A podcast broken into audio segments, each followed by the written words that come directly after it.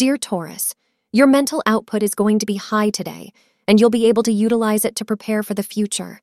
As long as the moon is in Aquarius, you are overcome with the need to establish a name for yourself in the world. Focus on your objectives, and everything will proceed according to plan. Have faith in yourself and handle each situation as it comes, and you will overcome any obstacles in your way.